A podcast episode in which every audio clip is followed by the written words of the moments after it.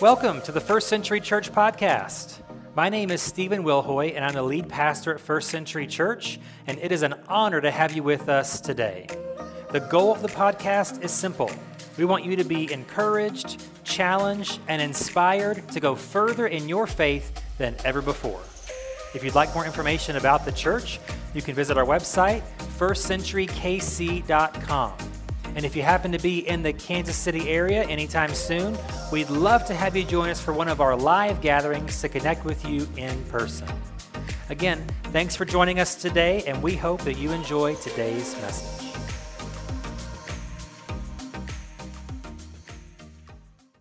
So, how, how many of you have ever had to show somebody tough love before?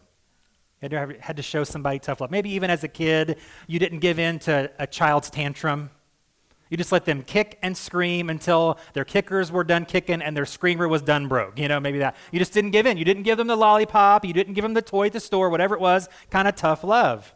Uh, or maybe even on a more serious note, maybe had someone in your life who was kind of toxic, and so you didn't engage in that relationship for a while. You had to say, you know what, I know you really, this means a lot to you, or sometimes this is like the hook that you need to get your drama fixed for the day or for the week. I'm not doing that. We're not engaging in that.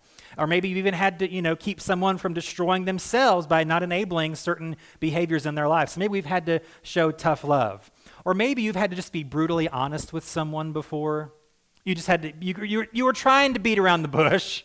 You were trying to avoid saying a certain thing to them that you knew they needed to hear, but if I say it in maybe an indirect way, maybe they'll still get the message and I don't have to be so mean to them, but eventually it just didn't work. They just didn't get the message. They didn't get the memo. They didn't catch on to the program. They didn't understand what you were trying to say. And so you finally just had to say, hey, look, and you fill in the blank. We, we got to have this conversation. And so, this series, We Need to Talk, is sort of what that is with God speaking to the northern kingdom of Israel about some of their issues, some of their hangups, some of their problems. And we will see that specifically today as we're looking at the prophet Hosea. Hosea is an interesting prophet. You may or may not know a lot about him, uh, but we'll talk about something that is very unique to him and him alone today. And we'll see what Hosea says, what God says to Israel through Hosea. And for the first part here, it's pretty harsh toward them. It's, it's not really good news for them. But the theme of the book of Hosea that we'll look at today, we're going to look at the main idea and we'll kind of scan throughout, is Warren, you know the theme. It's the motto of the Marines Semper Fi, Semper Fidelis, that's right. That's the theme of Hosea. So, Semper Fidelis is simply a Latin term that means always faithful. So, the theme of Hosea is faithfulness. That's the theme that we will look at today faithfulness. So, in, in the time of Hosea, the king of Israel, really for years and really generations, has been pretty unfaithful toward God. And we'll see why God really doesn't like that a whole lot here in just a minute. But what God does that is unique to this prophet, Hosea, in the Old Testament, is he uses Hosea's personal life, really his love life, his marriage, as a way to show Israel what he thinks about how they've been unfaithful to him. So let's start out Hosea chapter 1, verse 2, and see what God does here, what he asks Hosea to do. That is amazing. It's incredible. It is one of a kind. Here's what it says Hosea 1 2. When the Lord first began speaking to Israel through Hosea, he said to him, Go and marry a prostitute, so that some of her children will be conceived in prostitution. This will illustrate how Israel has acted like a prostitute by turning against the Lord and worshiping other gods. Wow. I mean, first of all, harsh, but fair, but true. And second of all, when you're Hosea, you're like, really, God? Is there no other way you could make this metaphor obvious to the people? Like, you really want me to marry a prostitute? And God's like, Yes, I literally mean to do that. I'm going to use you as a symbol, as a living metaphor of how I feel about Israel. And, it, and we'll come back to this in a minute. By the way, anybody know Hosea's wife's name? Gomer. Well, golly, Andy, you know, I just had to get that in there. I can't Gomer's in the Bible one time. I cannot pass that up, you know. well, shucks, Andy. That's kind of weird, you know. Okay. we are all showing off our age possibly right now if we got that reference. no. Okay, anyway. So, uh, here's the thing. We've seen this theme throughout the, our study in the Bible so far this year a few times. We're coming back to it hardcore today. So God sees his relationship with the nation of Israel as a marriage. He has entered into a covenant with them, just like you would take a vow, or you did at your wedding. You took a vow, you promised to be faithful to that person. God saw this connection, this covenant, as a unique relationship with this nation. And so he enters into this saying, Hey, I will be everything you need and more.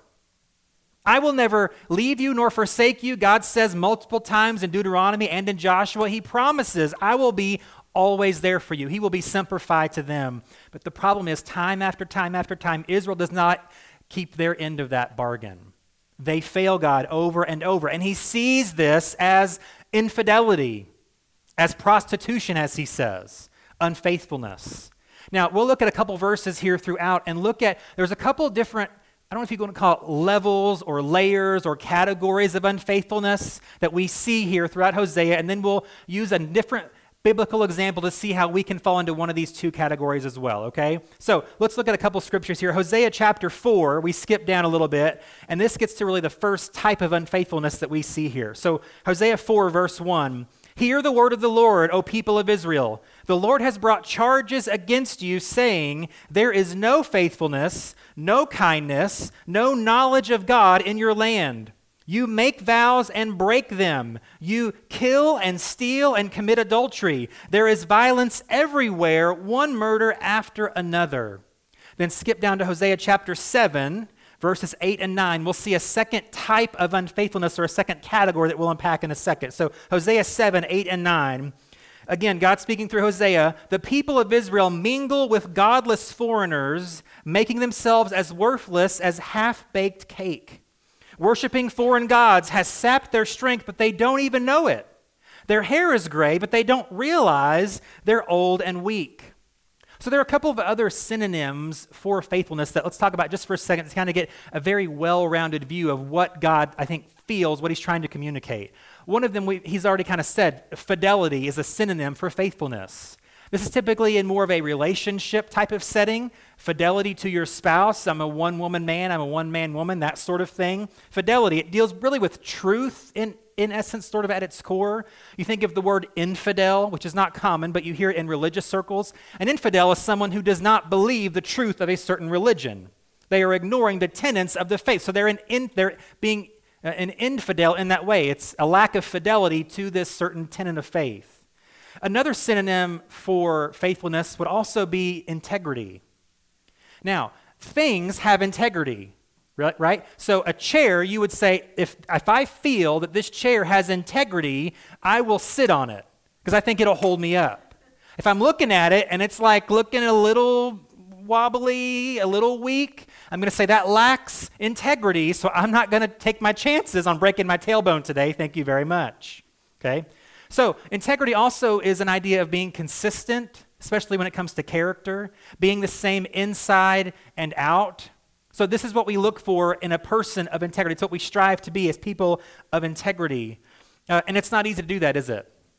It's not easy to maintain this standard, is it? To always be truthful in all that we do, to always be consistent in all that we are, to be the same inside and out in all times. It's not easy to maintain that standard. And that's where these two categories that I talked about kind of come into play, where these two uh, types of unfaithfulness sort of rear their ugly head, even as we saw in Hosea 4 and then the other one in Hosea 7. So again, go back to Hosea 4 with me for a second. God says, You make vows and break them. You kill, steal, commit adultery. There's violence and murder everywhere. So this is more intentional unfaithfulness. They're making a vow and then saying, I don't care what I said I would do, I'm not going to do that. I don't care what promise I made, I'm going to break that. For whatever reason, at whatever level, that's what we see here. It's, it's sort of diabolical in a way. It's sort of, there's some planning involved here. There's a time lapse here that goes on. It's intentionally setting out really to harm others or to break some goals or uh, promises that we made. But then we see in the second passage that we looked at, Hosea 7, sort of a second way of viewing unfaithfulness here. And it's almost what I would say unintentional unfaithfulness in a way. So he says here, it's, you're like a half baked cake. So it's sort of like, you know, I tried, but I still acted out of character. Like I was pushed to my limit. I couldn't take it anymore and I snapped. That sort of thing. That's what he's saying. There was an effort made. You kind of tried to, but you didn't quite commit all the way. He even says here that your strength is set, but you don't even know it. That you're old and gray and weak, but don't even realize it. It's almost unintentional. It's sort of like when you maybe dabble a little too long in the wrong sort of thing and it kind of trips you up. You're not intentionally setting out to, I'm going to just break this command of God. I'm going to do this thing. It just sort of comes at you unexpectedly.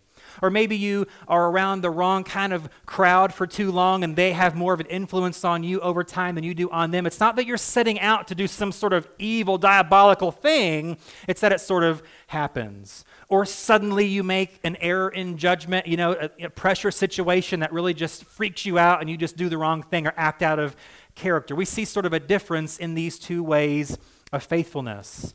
And we see this also in the life of Jesus with his disciples. So last week was Easter, and then the week leading up to that being Holy Week. We're going to kind of put ourselves back in that week, on really on Thursday night. So we're going to look at for here just for a minute both Judas and Peter, who were both unfaithful to Jesus on the same night, within hours of each other. Now, we know, we already know, so I'm just going to tell you what they did, then we'll talk about it. We know that Judas actually betrayed Jesus, didn't he? He actually took money to hand him over to the people that would then murder him the next day.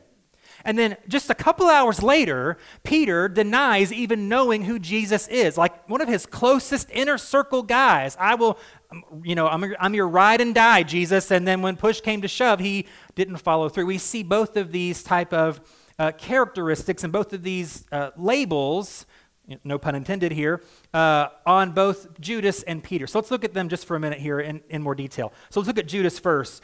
Matthew 26, verses 14 through 16, it says this then Judas Iscariot, one of the twelve disciples, went to the leading priest and asked, How much will you pay me to betray Jesus to you? And they gave him 30 pieces of silver. From that time on, Judas began looking for an opportunity to betray Jesus. There's intent here with Judas. There's a plan here. There's forethought going into being unfaithful to Jesus. It didn't just spring up on him, it actually came from him. It was probably his idea. He heard rumblings, he thought, yeah, it's a good idea. He probably had reasons why he did this. He probably had justification for why he was so unfaithful to Jesus. The problem is, his reasons were bad reasons. They were faulty reasons. His justification was weak justification, and that led him then to a terrible outcome. It led him to betraying his Lord. It led him to being unfaithful to Jesus. Now let's look at Peter again. So Judas then comes after he agrees. He tells the, the priest where he's going to be. You can find him here. He'll be alone and vulnerable. You can arrest him in the middle of the night. There won't be a big crowd around to cause a scene. And so Judas leads the people into the garden. He signifies who Jesus is by kissing him so that they know this is the guy we're after. And then he is arrested and led away. He goes uh, before the high priest and some Jewish officials basically on trial for his life. And it says Peter follows kind of far off. He's trying to keep tabs on what's going on, doesn't want to get caught in the middle of all of this. And so he's out, they're inside the house here, and Peter's outside with this large crowd, basically trying to keep within earshot of what's going on, trying to figure out if he can know what the, what the ticker at the bottom of the screen says, what's the headline, what's the update. And someone suddenly notices him, or they think they notice him. Hey, uh, You're one of his guys. You're one of Jesus' guys, aren't you? And Peter says, No, no, no, you got me confused with somebody else. Denial number one. And then later, somebody else says, No, no, you, you're, you're actually Peter, aren't you? You're one of his closest guy. I've seen you with this guy for, and he's like, no, no, no, it's not me. I'm not with him. He's not my guy. Denial number two. And then the third time, somebody says, no, you're definitely Peter. You're one of his disciples. And so, again, out of sort of fear here, he says, I don't even know who this Jesus is. Like, I'm not one of his followers. I don't even know who this guy is, let alone am I associated with him. And Jesus predicted that this would happen, but do you see that, do you see that there's a difference, a bit of a difference here between Judas and Peter? Now, the result's the same. They both were unfaithful to Jesus. In his greatest moment of need, they both did the opposite of what they should have done if they really loved him as they claimed that they did. But again, Judas is intentional. It's a plan. He's looking for the right moment, the right time to be unfaithful, whereas Peter is just under immense pressure in this moment. He's kind of come against with these people and they don't know, and you know, they think they know him and he's trying to figure out, okay, what do I do? What do I do? Fear overtakes him. He cracks, he snaps, he makes a mistake or several mistakes, and it is the same. It's unfaithfulness, but it's a bit of a different uh, sort of way here. Now, sometimes in our lives, sometimes we can be like Judas. Now, I don't mean that we're, you know, selling off our Lord, right? But I'm saying sometimes we can lack fidelity over time. So someone does you dirty, and then you make it your mission to get them back. You think about it, you plan it, you dream about it, and then you pull off the ultimate get even plan. Right? That's Judas. It's not this thing that happens all of a sudden. It's a knee jerk reaction. Oh, I freaked out, or oh, I made a mistake. It's like, no, you planned this. You knew this was going to happen. Or sometimes you tell a non truth, and instead of coming clean and making things right, you have to tell another non truth to cover that one up. Or you got to keep twisting the story around to make it fit. Instead of just saying, you know what, yeah, I wasn't completely forthright in that, I, I lied we say, well, we now I got to make sure I keep my story straight, keep my lie consistent, make sure that I told them and them the same lie so that it doesn't come back to bite me. That's more like Judas. We intend on misleading people in the end. Even if it's not maybe always our intention, we have opportunity after opportunity to make it right, but over time we just keep the lie perpetrating. Sometimes we can be like Judas, sometimes. But more often, we're like Peter. Much more, I'd say 98 out of 100 times we're like Peter. Okay? So, in a moment of sudden, intense temptation, we go against our better judgment and make a compromise.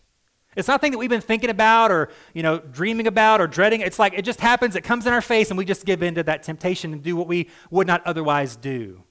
Sometimes in a pressure situation, we just crack and act out of character.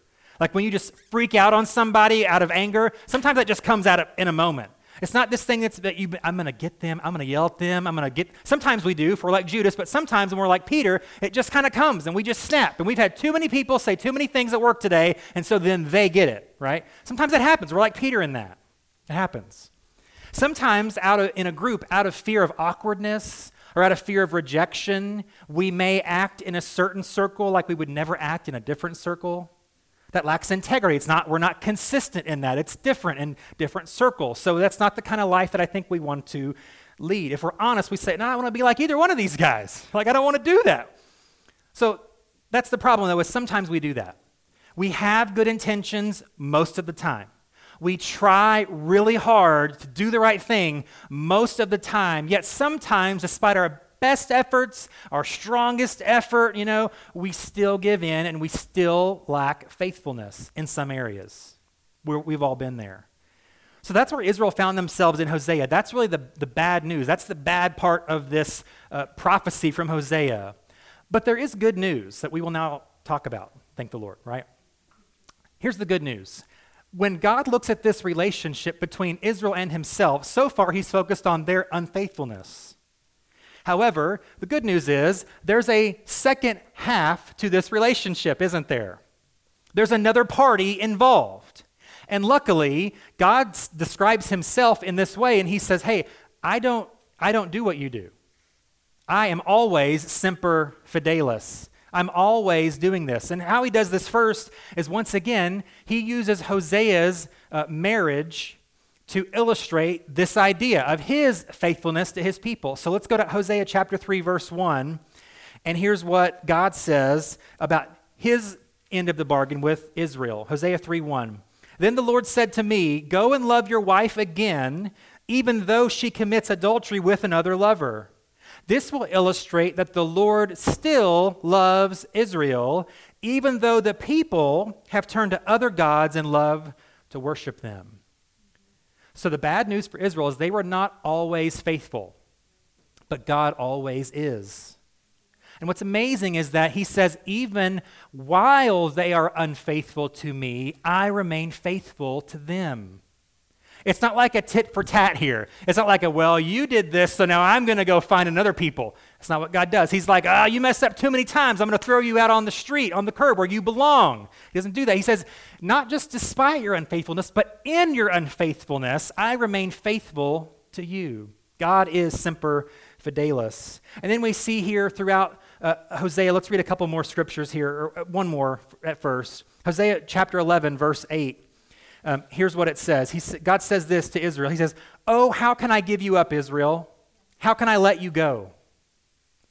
And let me just stop it there for a second and just, there's actually, there's a, a, a, video, a short video clip that I think might be helpful for us to kind of flesh this out. So just check this out with me for just a second. Never gonna give you up, never gonna let you down, never gonna run around and desert you, never gonna make you cry, never gonna say goodbye, never gonna tell a lie and hurt you. So by the way, that's Hosea 11, 8. You will never think of that scripture the same way ever again. That's the idea. So let's, let's actually let's read it. There's a couple more verses here. Let's read it. Hosea 11, 8 through 11. Oh, how can I give you up? See, it's already in your head right now. You're thinking about that video, right? That song right now. Oh, how can I give you up, Israel? How can I let you go? How can I destroy you like Admah or, or demolish you like Zeboim? My heart is torn within me, my compassion overflows. No, I will not unleash my fierce anger. I will not completely destroy Israel, for I am God and not a mere mortal. I am the Holy One living among you, and I will not come to destroy. For someday the people will follow me. I, the Lord, will roar like a lion, and when I roar, my people will return trembling from the west. Like a flock of birds, they will come from Egypt, trembling like doves. They will return from Assyria, and I will bring them home again, says the Lord. Isn't God's forgiveness great? Isn't I mean it just is. And, and the patience of God that is shown here. He says, They will return to me He's holding out hope. Eventually, they'll figure things out, they'll come to their senses, and they'll come back to me. He's showing, patience. he said, I'm not going to destroy you. I'm not going to, you know, like make you a crater in the earth because eventually, it may not be this generation, maybe your kids or your kids, or your kid, eventually you'll come back. So he's waiting. His patience is fantastic. And isn't God's grace amazing? Be a good song, wouldn't it? Amazing grace. Hmm. I'll have to think about that. I'll, I'll think about that one this week. What's interesting, though, is that a couple hundred years or so before Hosea speaks this on behalf of God, King David actually writes a very similar thing about God. It's in Psalm 103. Let's read this, these verses together. Psalm 103, starting at verse 8. Here's what King David, again, a couple hundred years or so before Hosea, this is what David says The Lord is compassionate and merciful, slow to get angry, and filled with unfailing love. He will not constantly accuse us nor remain angry forever. He does not punish us for all our sins. He does not deal harshly with us as we deserve, for his unfailing love toward those who fear him is as great as the height of the heavens above the earth. He has removed our sins as far from us as the east is from the west. The Lord is like a father to his children, tender and compassionate to those who fear him. And this coming from a guy who knew what it was like to be unfaithful a time or two in his life. This comes from a man who knew what God's forgiveness was, what his mercy was, what his patience was.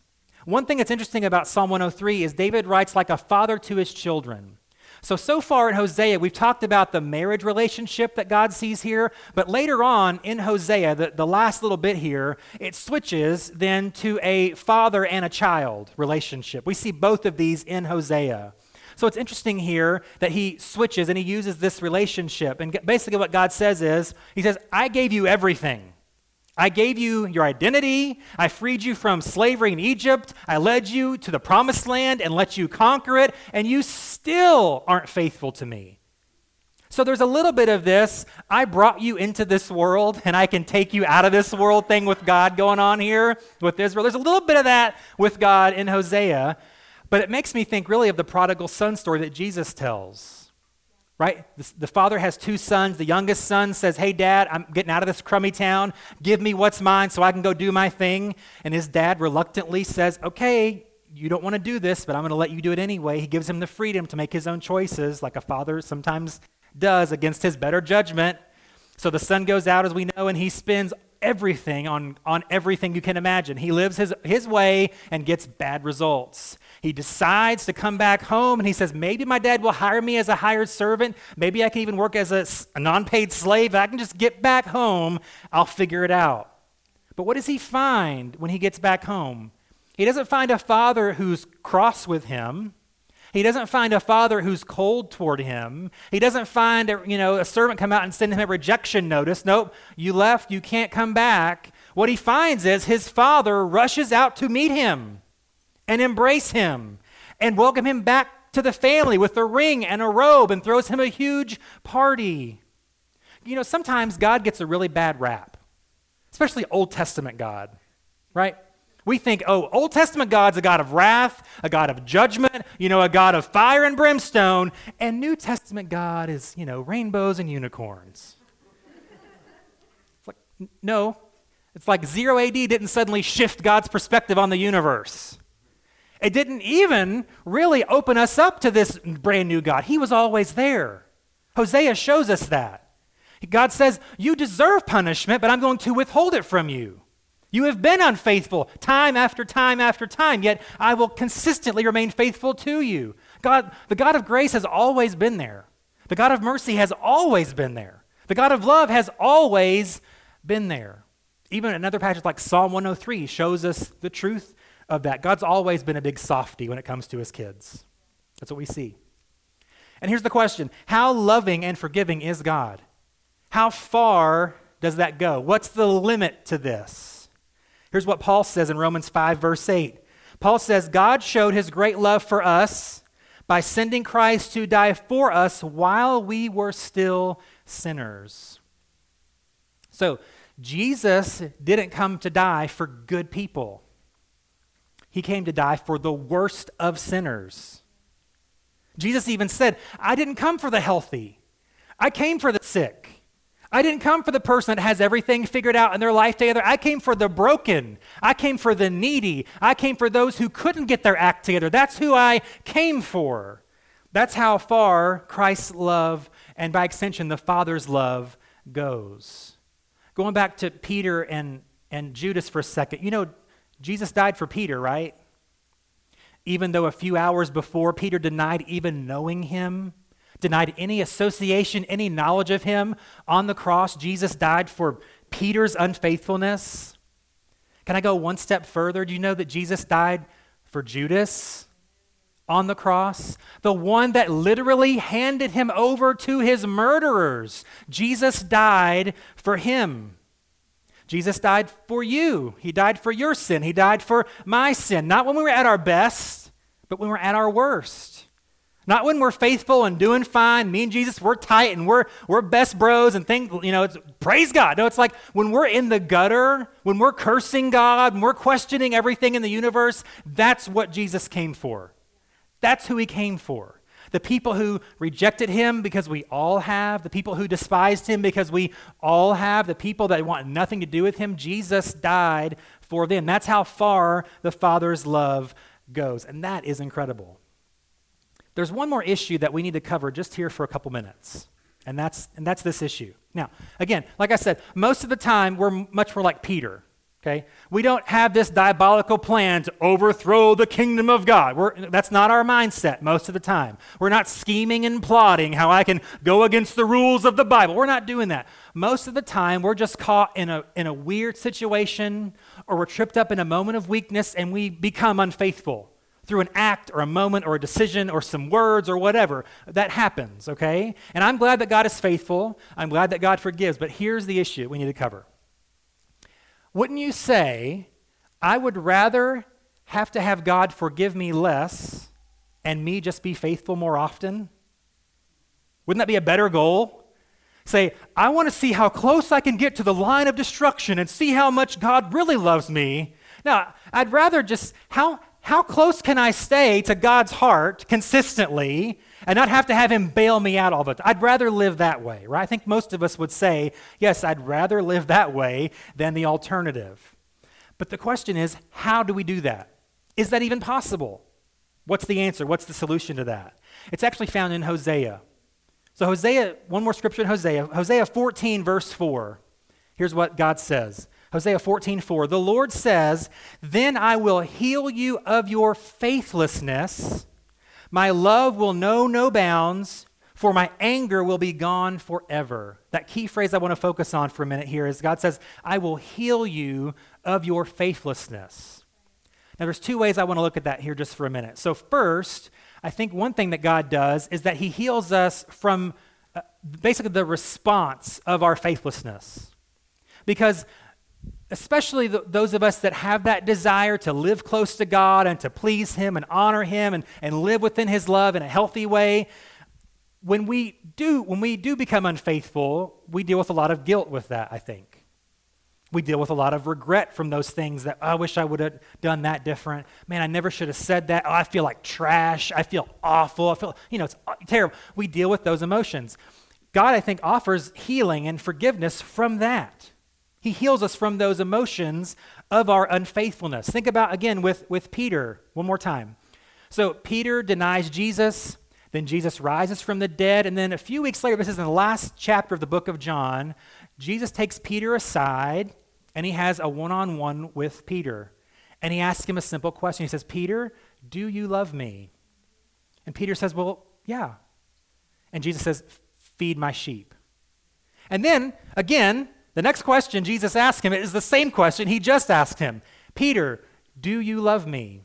And Peter says, Of course, Jesus, you know that I love you. And Jesus says, Feed my sheep. And then guess what? How many times did Peter deny Jesus? So then a third time, Jesus asked Peter, Peter, do you love me? And Peter, he's kind of getting a little perturbed. Jesus, I mean, yes, you know I love you. This is ridiculous conversation. You know I love you. You know, of course. And Jesus says, Feed my sheep. I think what Jesus is doing here is he's doing what Hosea says God will do. He heals you of your faithlessness. Because it says that when Peter had denied Jesus three times, just as Jesus had predicted earlier that night, he, he runs away, he's weeping, he's crying, he's full of fear, he's full of he's a failure. He's let Jesus down. He was the guy, right? He was one of the inner dudes. He, you know, he should when people said, "Are you Peter?" He should have said, "You bet I am," and he didn't. I mean, how how is he going to feel? But now, just a few weeks later, Jesus heals him of his faithlessness. He forgives him of that and says, "You, you got to move on from this." Can I encourage you to do the same thing? Now, there is repentance that come and there is sorrow that comes with repentance, yes, but once that has been dealt with, once God has then cleansed us of our sin and our unrighteousness, you got to get out of that. You can't live in that condemnation all the rest of your days. You can't have this running list of everything I've ever done wrong or said wrong or every time I've disappointed God or let him down. We, we can't live like that. That's no way to live. That's not what God wants for us. He wants to heal us of our faithlessness. And unfortunately, in the case of Judas, he wasn't able to experience that like Peter was because he took his own life. So now I'm not going to make any uh, assumptions on his eternal state, but I will say he, he could have. Don't you think that Jesus could have had a one on one with Judas? Like, talk with Peter, make sure he's right. Hey, Judas, come on over here. Hey, what you did was really wrong, man. That was awful. Do you know what you did, right? But do you love me? Right? He could have had that same moment of healing with Jesus, but he, he let his despair get the best of him. He let the condemnation overtake him, and it led him to his own demise. So here's, here's the other thing, though the other part of being healed from our faithlessness. Again, if we truly have hearts that desire to be more faithful and to show our fidelity and to have more integrity, God, I believe, here also offers healing, literal healing of our faithlessness. And by that, I mean God offers power to overcome the pressure that we face in which we give in and become unfaithful. God offers strength to overcome temptations when we are weak. God offers freedom from fear that may cause us to stumble and not be faithful. What do I mean by that? One more scripture as we close, and it's Paul again, Galatians 5 22 and 23. It says this But the Holy Spirit produces this kind of fruit in our lives love joy, peace, patience, kindness, goodness, faithfulness, gentleness, and self control. There is no law against these things. So, the answer to our faithlessness is the gift of the Holy Spirit. And I love the way that this version words it. Usually, the way I memorized it in King James, the fruit of the Spirit is love joy, all the way through. Now, that's true, and it's fine, it's worded that way, but sometimes when we read it in that way, we can think, well, if I'm not showing fruit, maybe I'm not really saved. Or we look at somebody else, they're not showing fruit, so maybe they're not saved. That's the real danger of this passage, right? I look at other people, they're not showing enough fruit to my liking, so guess what? I've already judged them. That's, that's a problem. We can become discouraged if we fear that we're lacking fruit. But again, look at how this is worded here. The Holy Spirit produces this kind of fruit. The point of the Holy Spirit is that we do often lack fruit. We often are unfaithful, so the Holy Spirit comes in to strengthen us in our weakness. The Holy Spirit provides wisdom when we are clueless on what the right next step is to make. The Holy Spirit gives us power to overcome temptation, maybe a little bit better the next time when we failed the time before. The gift and the promise of the Holy Spirit is the healing of our own faithlessness. As we seek the help of the Holy Spirit, He provides all that we need. Now, this is not instant. Again, it is fruit, it is produced, it is over time. It is a process, and that can be so frustrating sometimes. Because again, we, I think most of us have a heart. I want to do better. I want to, you know, grow in these fruit, and I want to be more faithful. We have that heart, and so when we fail, we're like, oh man, did it again. Guess what? The Holy Spirit is still there to pick you up, dust you off, and say, let's go at that again. That's the power of the Holy Spirit. He produces this kind of fruit. It's a work of the Spirit. And so, as we continue to lean into the Holy Spirit, He does that amazing work. You see, our desire to be faithful is not enough, even our effort is not enough. But if we have the desire and make the effort and then add to that the power of the Holy Spirit, we can then be more faithful more often. We can produce that kind of fruit through the Holy Spirit. I can't produce it by myself. It's a production of the Spirit. It's a fruit of the, not a fruit of Stephen, fruit of the Spirit, including faithfulness. And God's faithful even in that work too. Aren't you glad that God's faithful? Aren't you glad He doesn't give up on you? Aren't you glad that in our sin He doesn't crush you, right? Isn't that good news? It's good news that He doesn't treat us, He says in Hosea, I'm not a mere mortal. I don't treat you the way that you sometimes treat me. Even in your unfaithfulness, God is faithful. Even in my unfaithfulness, God is faithful. And then on top of that, He helps us and encourages us and empowers us to then be more faithful. So He covers the mistakes, He forgives the mistakes, and then He says, hey, let's grow in this. Let's get better at this. Let's be empowered to be more faithful. He covers both ends of the spectrum in all of our lives. God does this. I'm so thankful that even when I am unfaithful, God is always faithful. He is truly semper fidelis. Let's pray. God, today we do thank you for your faithfulness. We thank you for your integrity. We thank you for your consistency. And we thank you that when we don't measure up, you offer forgiveness, you offer grace. It's amazing. And we thank you for the gift of the Holy Spirit who produces these fruit in us, including faithfulness. So that when we are maybe brought up in a similar circumstance that we failed in before, your Holy Spirit can then maybe empower us and encourage us and strengthen us to withstand maybe this temptation that we gave into last time. Maybe when, when we're about to fly off on the handle and make a Peter mistake here, you, you can say, no, no, no, no, just, just don't do anything. Just don't do anything. Sometimes the Holy Spirit will come in and save us from ourselves. He will produce this fruit of faithfulness. God, thank you that daily we need this and daily you provide it. We need your help. We need your guidance. We need your strength. We need your wisdom and your power to keep you first and to love you most, to be faithful to you. We rely upon your spirit to make us more faithful every moment of every day in this process called life. So, God, I pray for that encouragement from the Spirit this week to go with us everywhere we go. I pray that it would season our words like salt to everyone that we speak to. I pray that it would help us with our, with our mind to make us more faithful in following after you. So thank you for that, that you offer that today to all of us every moment of every day. In Jesus' name, amen.